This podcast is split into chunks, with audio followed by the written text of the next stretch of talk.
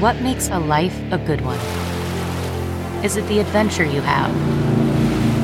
Or the friends you find along the way? Maybe it's pursuing your passion while striving to protect, defend, and save what you believe in every single day.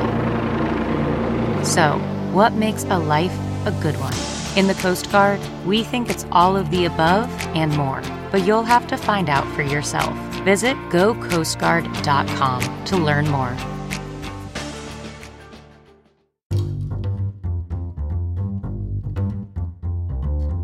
Hi, and welcome to the Josh Marshall podcast. This is David Taintor. Josh Marshall is out today, so uh, we are filling in. I've got Kate Riga here, as always. Hey, Kate. Hey, David. And joining us is investigative reporter Josh Kovensky. Josh, thank you for being our token Josh today on the podcast. it's, it's it's good to be a Josh, if not the Josh. So thank you. Absolutely. All right. Well, we have a lot of news to get to today. Obviously, a lot of us have been up late covering the GOP convention this week after last week's DNC. So lots of late nights in the TPM virtual newsroom. But a bunch of other news has broken over the last week since we had our, our weekly episode. And I guess the biggest story in the TPM world right now is the downfall of Jerry Falwell Jr., the now former president of Liberty University, one of the top evangelical leaders in the country, basically, a really influential person who has um, been at the helm of the university for a number of years. Kate or Josh, do you know how, how long has he has his tenure been there? That's a great question. I want to say since it's the uh, 2000s, since the 2000s. I mean, he the, the interesting thing with Falwell is that you know, his dad founded Liberty University. It, the university was in arrears when Jerry Falwell Jr. took over, but as far as I know, he didn't immediately take over. I mean, he became president in 2007. In 2007. Hmm. Um, gotcha. Right after his dad died, yeah. Right. So gotcha. his dad was like basically president from his founding until his death, and then Jerry Falwell Jr. took over in 2007 upon his father's death. Right. Right. Yeah, so we'll we'll be getting into all of that. We also last week uh, saw federal charges filed against Steve Bannon, Trump's former campaign manager. And then finally, we'll dig into the Republican convention a little bit. Um, if you haven't been following our convention recap podcast, you can find that in the same feed and catch up on what you may have missed. But before all that, let's hear a word from our sponsor. Do you love to save a buck by skipping the coffee shop? Are you a do it yourselfer or even a brew it yourselfer? Well, so is Grady's Cold Brew. You asked and they delivered a brew it yourself with Grady's New Orleans style coarse ground coffee blend. It's designed to work in any hot or, co- or cold coffee maker, and one bag makes 24 servings of Grady's cold brew exactly the way you want it. I'm literally drinking some right now. I think Josh might be as well. I am, yeah. Order online and receive 16 ounces of their famous 100% Arabica beans and French chicory in a resealable pouch for long lasting freshness. Ready to give it a swirl? Get 20% off your first order at Grady'sColdBrew.com with the promo code TPM, or you can order Grady's on Amazon or pick it up uh, at your local grocer or wherever you uh, get your delicious caffeine products. All right, so. Josh, you've been covering the Falwell story a lot for us this week, and Kate, you've you've written a fair amount about Falwell and Liberty University in the past too. Um, there's so many threads to this story to unspool for listeners. So I, I just wondered, Josh, maybe you can start by kind of giving us the 30,000 foot view of the story as it's unfolded over the last week or so. What what are the kind of big big points listeners need to know about it? So I, I think the big thing is that this is all happening after literally years of mystery um, around Falwell, his wife, and this pool boy from Miami, uh, Giancarlo Granda. Um, and so for years, there have been questions about why the three of them were kind of involved. Uh, there was a real estate deal uh, involving a Miami hostel that they all owned. That real estate deal went bad and it was in a lawsuit, but the lawsuit revealed that there was that there were ties between the three of them. Um, and so there's been reporting over the past couple years uh, kind of hinting that there had been some kind of relationship, but it wasn't clear what that relationship really was until Monday, or rather Sunday night. So Sunday night, Falwell issues this statement saying his wife Becky had an affair with a pool boy, um, and then Monday, Reuters reports that um, it wasn't just an affair, but that Jerry was watching in the corner as his wife, the pool boy, slept together, slept with each other. I think like it, it's it's obviously like funny and like uh, prurient because Falwell has made a career out of like wagging his finger and telling other people what to do with their private lives. So, and also Liberty University, the university he runs, has this like incredibly draconian uh, code of like moral conduct, which involves like no private or conduct, no, no private contact between members of the opposite sex. So there's that kind of funny hypocritical element to it. But what I think makes it more interesting is that there's also this these suggestions of blackmail uh, having to do with the 2016 Republican primary. Um, again, the 30,000 foot view there is there's a big question over why Jerry Falwell, this big influential evangelical leader, uh, supported Donald Trump, um, thereby you know taking evangelical support away from Ted Cruz and giving it to Trump, who was then a candidate in the primary. And there have been these kind of rumors, these suggestions that that might have had something to do with an effort on behalf on the part of the Trump campaign to help Falwell conceal uh, this affair with the pool boy but again, the details of like how that might have happened didn't really come out until this week. Right. Kate, anything you would add, uh, just sort of uh, to our understanding of the scandal as it's been unfolding? I mean, I think it just it has everything. Like it's gross, it's hypocritical. I mean, you had and like each kind of de- unspooling of the story had its own little like microcosm of scandal. Like you had Falwell kind of trying to get ahead of the um, interview that uh, gave to Reuters, and and it you know he was completely shoved all the onus onto his wife. You know, like she was the one having an affair, blah blah blah, which makes this like his penchant for watching them not just kind of like mm, I don't know makes your skin crawl, but also you know I think people are kind of reveling in the fact that he's going down as well when he clearly tried to throw her under the bus. Um, I mean, not to mention was, Falwell. Oh, go ahead.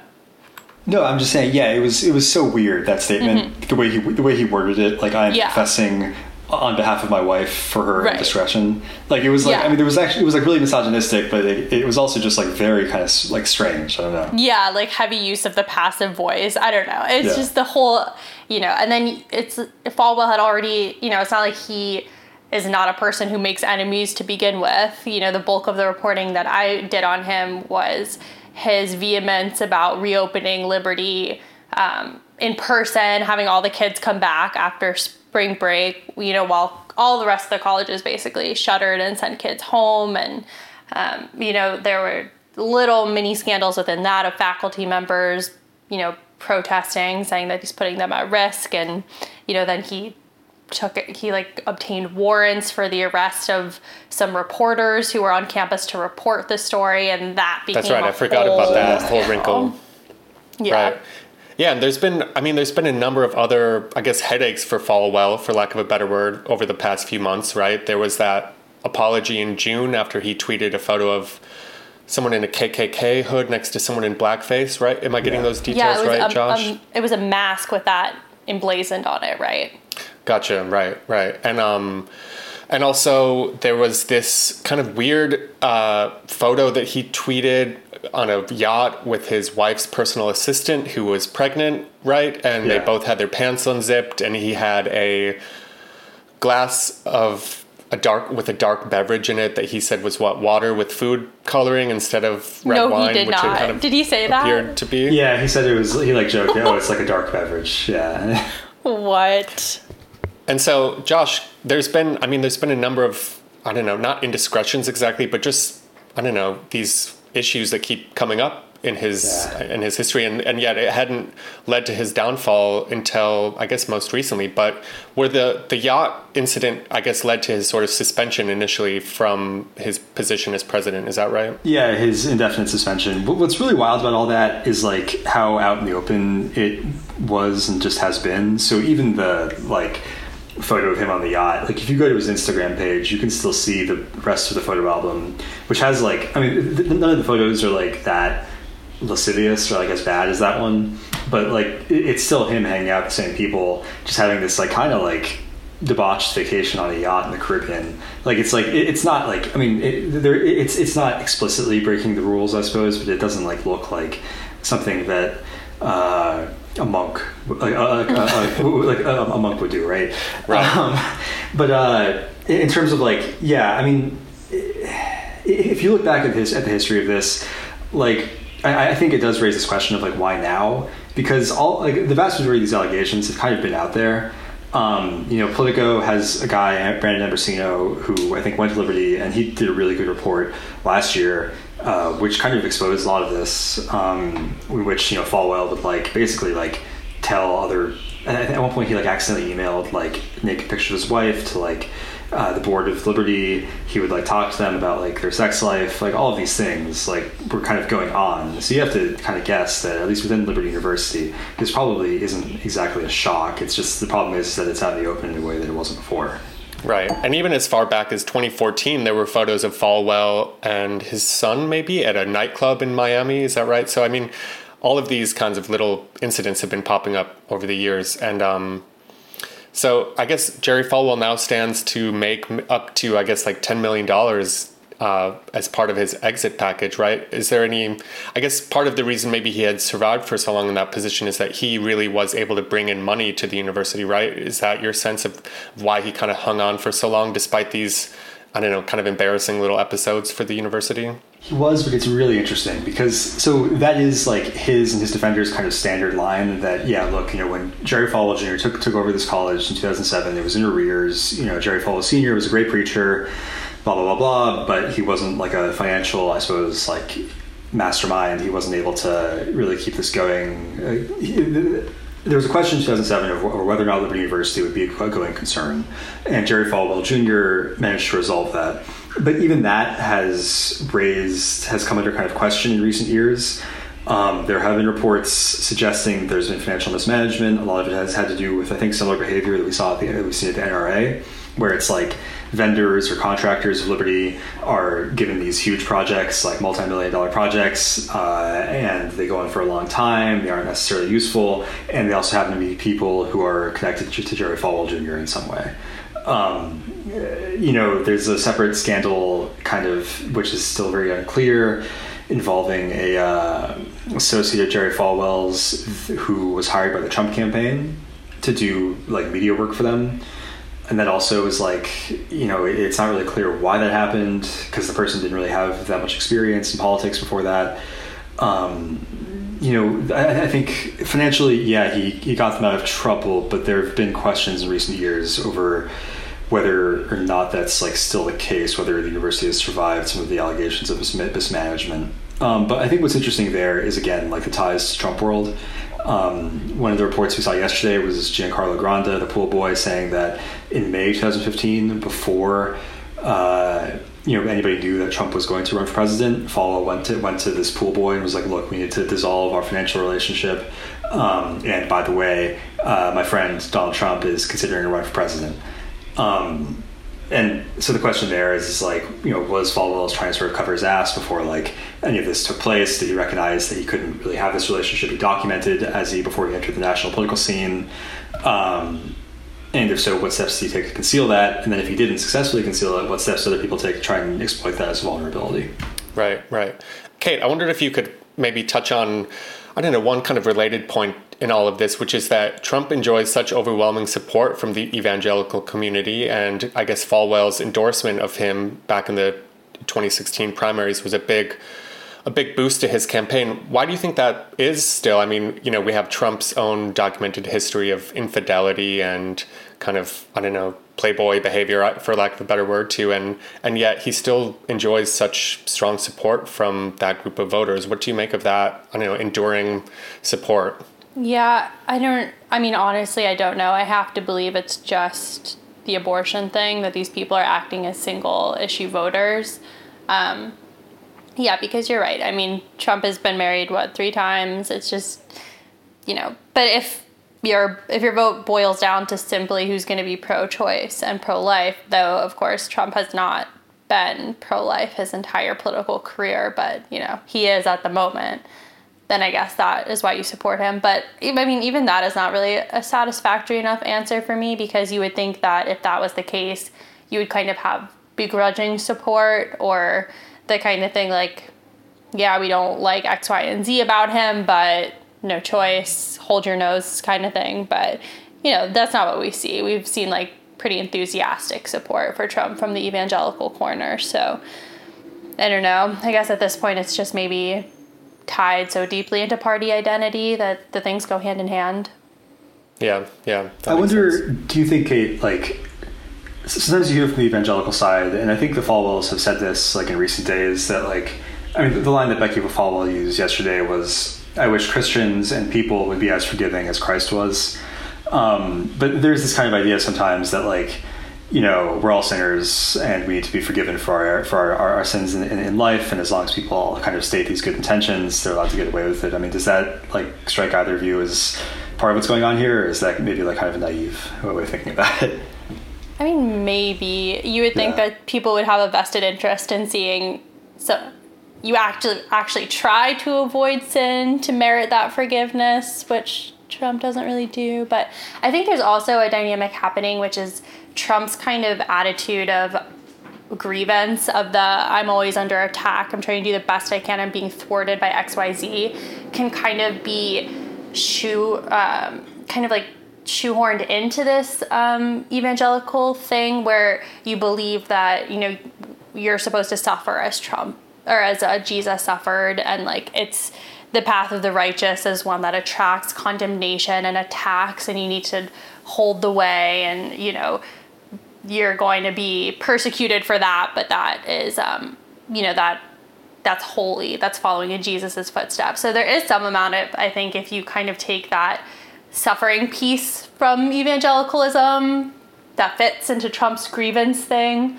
um, you know, which then kind of leads you into a whole bunch of other schisms on the right. But the idea of, you know, I support Trump because I don't know, you've convinced yourself that he stands up for I guess maybe just the lives of the unborn, and then you say, and you know what? He's actually doing his best, but he's being thwarted by all these other forces, which, if you already identify with the right wing of the party, are already kind of postured as your enemies now. Um, then maybe you can like cover that in the you know patina of Christian suffering. Right. It does make me think about like so, for example, like Kayleigh McEnany, the like current press secretary it, it, she has a really interesting public image where if you look at how I think maybe people in the media perceive her or people who generally kind of I don't know, basically people who aren't like explicitly only consuming right wing like news. Uh, I mean, she's this kind of like farce, right? Like she's going up there and like telling these ridiculous lies. But if you look at how she's pers- how she's kind of like pitched and how she's positioned on the right, it's very much like she is this like good Christian girl. She's this sort of like emissary to like the evangelical community. She's always wearing like a big cross around her neck. She's always giving these interviews about her faith. Um, and it's I don't know I, I, I don't know what to make of it beyond that other than that there is this like real concerted effort to constantly emphasize that like there is like a hardcore religious element in, the, in, in this like administration even though to us looking in from the outside it just seems like ridiculous on its face right I mean look at Trump's uh, photo op at the St. John's Church outside the White House is that the name of am I getting the name of the church mm-hmm. right I believe so um you know, tear gassing a crowd of protesters so he can walk across the park to uh, kind of awkwardly wave a Bible around. so, um, all right, well, let's move on to the other big story of the last week, which was the arrest and indictment of Steve Bannon, the former Trump campaign chair. He was arrested on the yacht of a exiled Chinese billionaire off the coast of Connecticut. What was the name of the boat, Josh? Do you? Yeah, the, uh, the Lady May. Lady May, that's right. Um, he appeared in court wearing uh, his signature two shirt uh, look and vowed to fight the charges. These charges stem from a border wall project, a fundraiser called We Build the Wall, with a uh, veteran who I guess is a double amputee or triple. maybe triple triple yeah. amputee. Yeah, Brian Kolfage. Even, even better. Yeah.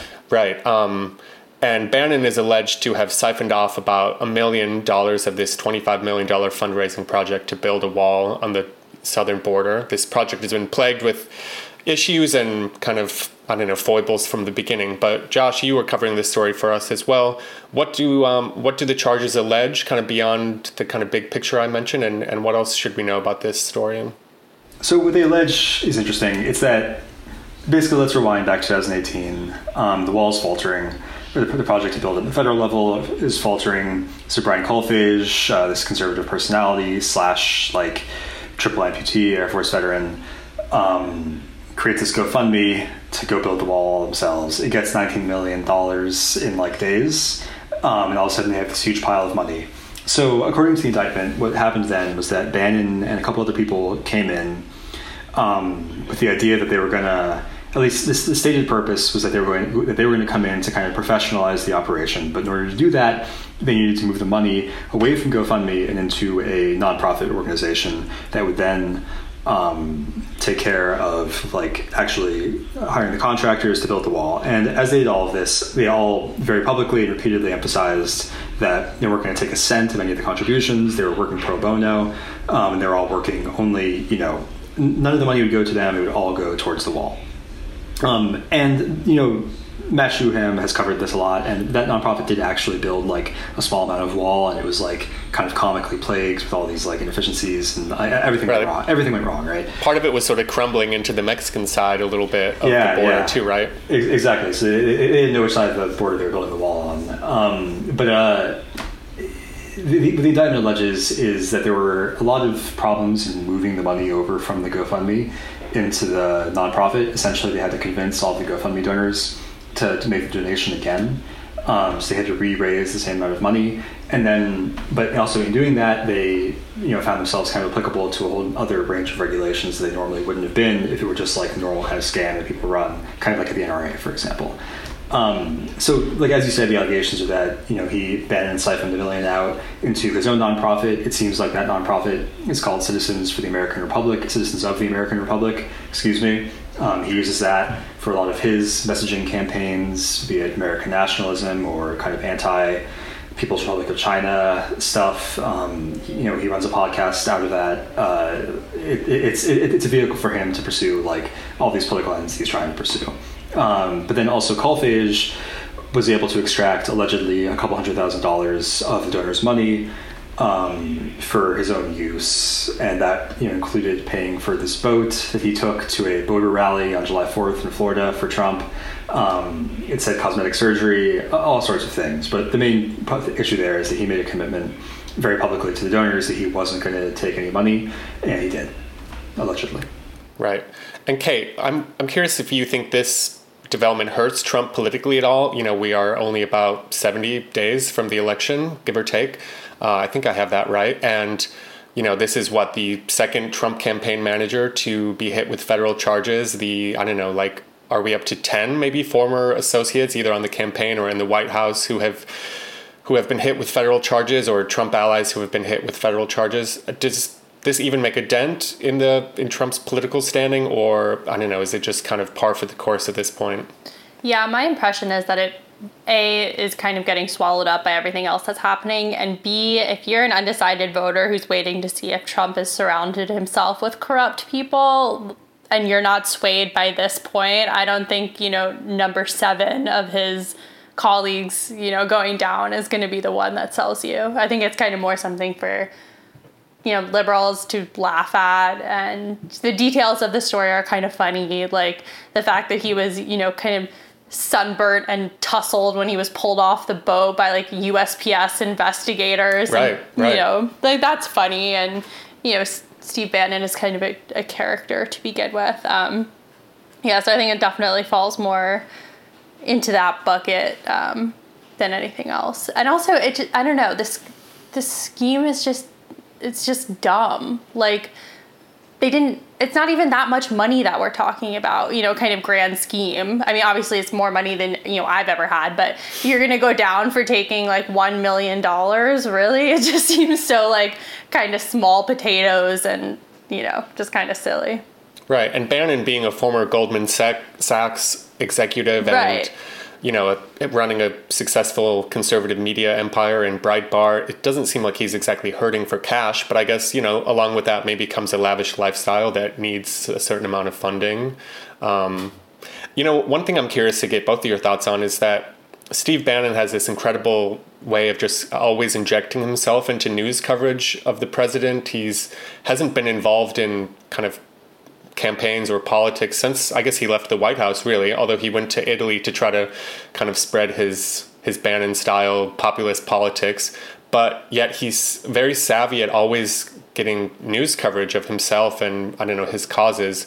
Is that just because he's makes himself available to reporters? You know, Kate, we had that famous interview um, with Errol Morris, the documentary filmmaker who made a, a movie about Bannon was that maybe a year or two ago. Um, I don't know. What do you make of just his kind of ubiquitous presence in the media too? Well, I think to some degree, I mean, he's he's like kind of interesting, you know. Like you can if you listen to him talk, I think he's smarter than some of the others that Trump surrounds himself with, um, which kind of contributes into his ability to say things that are not what every other Trump person says. But I also just think there is to some degree like a fascination with people in Trump's orbit because Trump is still such. I mean, even four years in, he's an anomaly. You know, he's nothing we've ever seen before. And I don't know how else you explain that. Like Anthony Scaramucci still gets put on TV. Like, what does he have to contribute except, you know, that he was in Trump's orbit for some amount of time?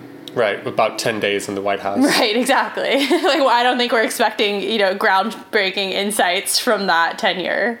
I think Bannon also always held himself out, and I don't know if this is really true, but he did kind of portray himself as, as being like the like ideological like nerve center of Trump, right? So Trump like had all these kind of like somewhat coherent like thoughts and impulses, but Bannon was able to kind of like make them cohere into like one ideology or like one like maybe more like I don't know systemic system of thought. Um, which and, and, like I mean, and, and, that was like kind of his pitch, right? In 2000, I mean, both as like campaign chairman in 2016, and also since then, like I'm the one who is like, you know, like I, am one who knows what America First actually means. Like I'm, I know what America, what Make America Great Again actually means, and I can explain it to you, uh, like both like on a, on a, kind of like a high level and a low level. And I don't like think that's actually kind of true. Like I think like a lot of ways he's sort of a charlatan, but it is like very appealing. I think if you're trying to like find a way to you know, explain like what is going on. Here's a guy with like a ready, ready-made kind of like checklist of like of ideas and policies that can uh, you know fit into this. Right. And Josh, I wondered if we could just end on a kind of tangential or related, I guess, investigation or storyline to the Bannon story, which is, um, you know, his relationship with this exiled Chinese billionaire. Remind me of his name. Yeah, Guo Wengui or uh, Miles Kwok. He has right. uh, and, um, many names. Yeah. Right. And so like I mentioned at the um, beginning of this segment, Bannon was on um, his yacht when he was arrested by USPS agents, and he has, I guess, a complicated relationship with him. I, they're trying to sort of start a, a new media empire, right? A kind of against the Communist Party in China, part of this sort of anti-China I guess, element that has emerged on the right. Tell us about this separate investigation. What you know, what Bannon's exposure might be in that case, or or kind of what the deal is on that note. Right. So let me rewind a little bit. So Guo Wengui, a Chinese businessman, um, you know, he was big in real estate in Beijing. He built a bunch of like big apartment complexes there. But in late 2014, um, just as Xi Jinping, the Chinese leader, is doing this big, very public anti-corruption campaign, um, which also has its own allegations that people they weren't really going after corruption; they're going after people who were politically opposed um, to them, using corruption as a pretext.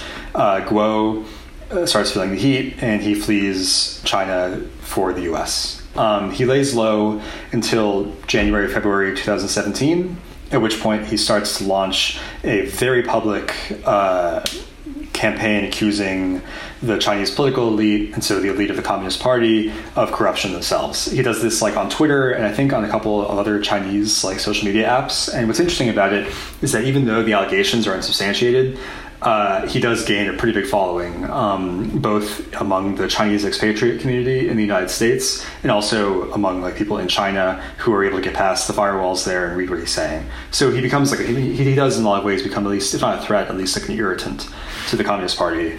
Um, they spend a lot of 2017 trying various way try, trying to basically extradite him back to China various ways. We found out part of that through an indictment last week, in, in a, not an indictment, but a charging document last week in Hawaii, uh, which revealed that a uh, basically a Chinese, an unnamed Chinese government minister hired a couple Republican lobbyists to try and get the Trump administration to extradite uh, this billionaire from the U.S. to China. That happened. That effort took place in summer 2017. At the same time, there's all this reporting, partly based off of like secret recordings that Guo himself made, um, showing that China itself sent like people to his apartment in Manhattan. He rents this huge like apartment next to Central Park um, to try and persuade him individually to come back.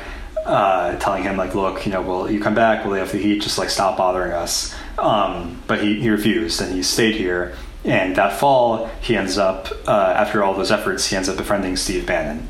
Um, you know, Axios, I think, or somebody else got a copy of the contract, uh, which not a company owned by Guo, but a company that affiliates that's affiliated with Guo. It's all very murky. Um, hired Steve Bannon for it's like a, it's, a million dollar contract, uh, and under the terms of that contract, Bannon is supposed to do media outreach and also kind of help this company uh, gain access to like influential media personalities in the United States. Um, and so since then, the two have been working together on this effort to like uh, discredit, if not like overthrow, the Communist Party of China. Um, that culminated most recently in this thing called the New Federal Republic of China, which is like a Chinese government in exile. Bannon and Guo announced it on a yacht next to, on the yacht next to the Statue of Liberty in New York Harbor in June. Um, New Yorkers on that day, it was the anniversary of Tiananmen Square uh, retreated to these like flyovers of like it was like small planes like they have at the beach that trail like big banners, but it said like congratulations to the new Federal Republic of China, and nobody knew what it meant. So there's still all these like Twitter users who are like tweeting like you know what the fuck is going on. Um, but so that happened. But what's also happened at the same time, uh, and this goes to your question about the investigation, is that this isn't just one report. This is like police blotters all around the country. Basically, Bannon Guo have been trying to raise money for a media effort, um, reportedly. And what's happened there is that there have been some reports suggesting that they tried to do this on the private market, basically through investors. And what happened was is they supposedly got investors for a couple of the media companies. One of them is called GTV, the other is called Voice of Guo. Um, and that um, when the people, these investors gave the money, most of the investors were Chinese, uh, they didn't get anything in return. So they didn't get any. They allegedly didn't get any documents confirming that they had like bought a stake of these companies, that they had gotten any stock uh, in return for the money they gave. Um, and so that's reportedly led to an FBI investigation. And we know that both through Wall Street Journal reporting, but also because um, a couple of the investors who allegedly were defrauded got like basically filed like local police reports. They like call it like you know the I don't know like the Kenosha County Police Department, and then they that showed up on like the police blotters from all these like random like local localities around the U.S. saying like this Chinese billionaire is like allegedly like cheating these investors. And I should note that Guo and Bannon both deny this extensively. They deny that there's an investigation, and they say that you know everything they're doing is completely above board, completely okay. Um, but that's essentially what the investigation is looking at.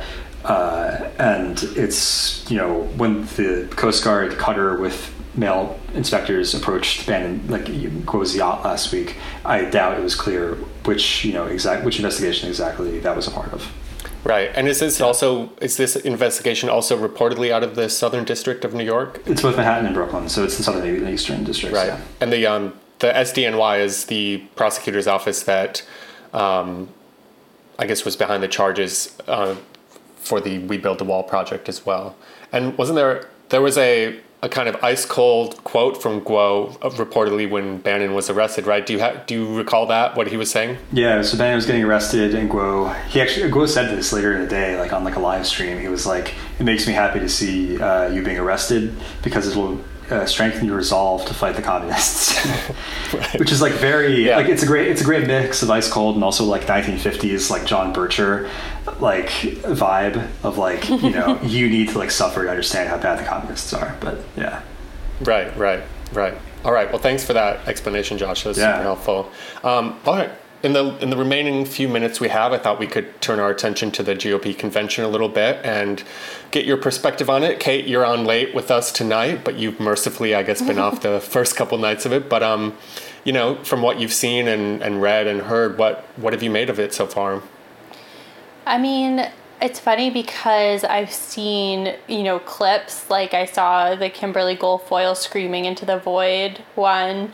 Um, then I also watched, you know, Nikki Haley's speech, which was a, a bit of a different flavor. But, you know, the the talk of the town today seems to kind of revolve around a you know a political a Politico reporter who framed um, the kind of flagrant Hatch Act violations going on by um, Trump and Melania's use of the White House as their background, um, not to mention Pompeo giving his pre recorded speech from Jerusalem, where he was on official travel. You know, and the reporter kind of framed it as uh, American, no one cares about this outside the Beltway, like blah blah blah. Which you know just seems kind of insane because yeah, probably nobody would have cared about Hillary's emails outside the Beltway either if it wasn't a decision to make it a focus, you know, or to kind of at least cover Trump the Trump campaign's focus on it. So I don't know that just that piece of it, the whole you know no one cares about white collar crime is just not true and is kind of an abdication of the reality that journalists and outlets do shape the agenda to some degree. You know, you do have a hand in picking what people care about. Um, so that's definitely been a through line that I've kind of witnessed from afar. Yeah, that's a good point. And, uh, you know, ahead of the convention, we were promised an optimistic and uplifting event. And, you know, the Trump campaign was trying to contrast this with the DNC last week, which they painted as all doom and gloom America sucks and uh, it's so awful, and Biden will kind of help fix it. And I don't know, we saw that play out a lot. I think Kimberly Guilfoyle's speech, like you mentioned, was a good example of that. Democrats want to enslave you with their liberal policies. Um, but the best is yet to come. I guess that was her optimistic sign off as she spread her arms and yelled into the into the uh, into the into the night. But Josh, what um what have you picked up on so far? I mean, you are not covering campaign politics uh, quite as much in your in your role at TPM, but as just a kind of viewer, what has struck you so far? Well, I would add to what Kate said, and just I would just get in that like the Politico thing take also completely forgets that like you know having the pardon occur during the campaign convention and also having the like naturalization ceremony occur during the campaign convention like I mean, not only is that like essentially an improper attempt to like make the election like less fair and less free because you're saying like, look, the federal government is taking a side. Um, but like those two specific choices of policy, I mean, are, those are like things that like I guess could occur publicly, and they are to an extent things that do occur publicly. But it's also like two areas of policy in which Trump has like attracted like a ton of controversy, both for trying to slow down not only illegal but like legal immigration, like foreclosing on like various avenues towards which people can like come to the U.S. legally and become citizens, but also like his use of the pardon power most recently to like pardon Roger Stone, right? I guess not most most recently was Susan B. Anthony, right? But uh, but, but Roger Stone more controversially. Um, so it, it but uh, when I saw that, like I, I kind of understood it like almost as. Uh, an implicit like if we get reelected this is what we're going to keep doing. Like the like like you know if, if you want this we'll do this. And it like just made like it, to me it just took like the normal functioning of like federal policy or like federal criminal justice and like made it way more transactional and just way more trumpy than it otherwise yeah. would have been and like framed it in a way that was like just even more explicit and i think that honestly probably appeals to people i mean like i think like a lot of people just tend to think about the i mean and this isn't everybody in the country but like i think a lot of people do look at the government and say well like he's our guy. I want him to do things. I, I, I want him. To, I want him to do things I think are going to like at least culturally offend or own the other side. And I mean that, that's it. So it's like, uh, it.